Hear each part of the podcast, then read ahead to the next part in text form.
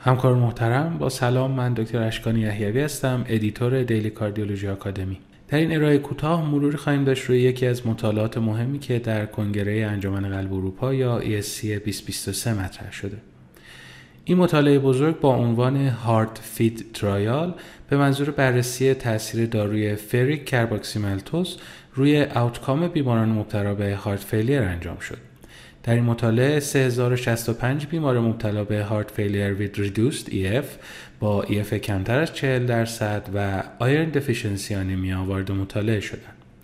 معیار iron deficiency anemia داشتن فریتین کمتر از 100 نانوگرم در میلی لیتر یا فریتین بین 100 تا 300 به علاوه transferrin saturation کمتر از 20 درصد بود. این بیماران در دوازده ماه گذشته یا حداقل یک نوبت بستری به علت heart failure داشتند یا انتی پرو بی ام پی سه ماهه اونها بالای 600 پیکوگرم در میلی لیتر بود در افرادی که normal, si... normal sinus rhythm بودن یا بالای 1000 پیکوگرم در میلی لیتر بود در کسانی که ریتم AF داشتند. این بیماران با نسبت مساوی و به صورت رندوم بین دو گروه placebo و ferric carboxymaltose تقسیم شدند. ferric carboxymaltose وریدی یا 15 میلی گرم per kg دو دوز به فاصله یک هفته هر شش ماه یک بار در افراد دارای وزن زیر 50 کیلوگرم یا 750 میلی گرم دو دوز به فاصله یک هفته هر شش ماه در بیماران بالای 50 کیلوگرم تجویز شد. primary endpoint های این مطالعه hierarchical composite مرگ در follow-up 12 ماهه بستری شدن به دلیل تشدید نارسایی قلب در follow-up 12 ماهه و بهبود نتیجه 6 minute walking distance در follow-up 6 ماهه بود. secondary endpoint های مطالعه هم cardiovascular death و heart failure hospitalization بودند.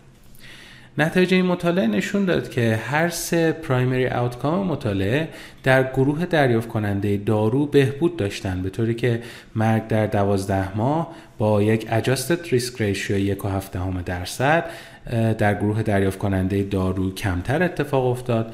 بستری به علت heart failure هم در این گروه 270 مورد کمتر بود و 6 minute walking test هم بعد از 6 ماه در گروه مداخله 4 متر افزایش یافته بود. اما با توجه به اینکه significance level در این مطالعه کمتر از یک صدم در نظر گرفته شده بود ferric carboxymaltose با یک P value مساوی 19 هزارم نتونست به طور معنیداری primary endpoint های این مطالعه رو کنه. از نظر adverse effect هم در آنالیز مشخص شد که تفاوت معنیداری بین دو گروه وجود نداشته.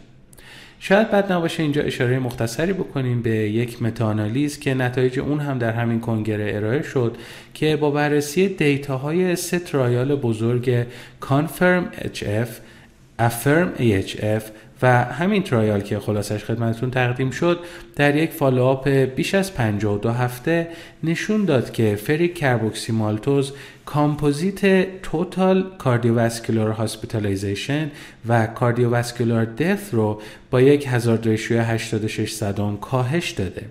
ولی در cardiovascular death به تنهایی تفاوت معنیداری ایجاد نکرده. در نهایت با در نظر گرفتن مجموع evidence در مورد ferric carboxymaltose به نظر می‌رسه میشه در مورد تاثیرش روی کاهش hospitalization در بیماران مبتلا به heart failure with reduced EF و iron deficiency anemia با اطمینان بیشتری صحبت کرد. اما برای درک بهتر تاثیر اون روی کاهش مرگ و میر در این بیماران باید منتظر مطالعات بعدی باشیم. از توجهتون بسیار ممنونم. امیدوارم که این ارائه برای practice تون مفید بوده باشه.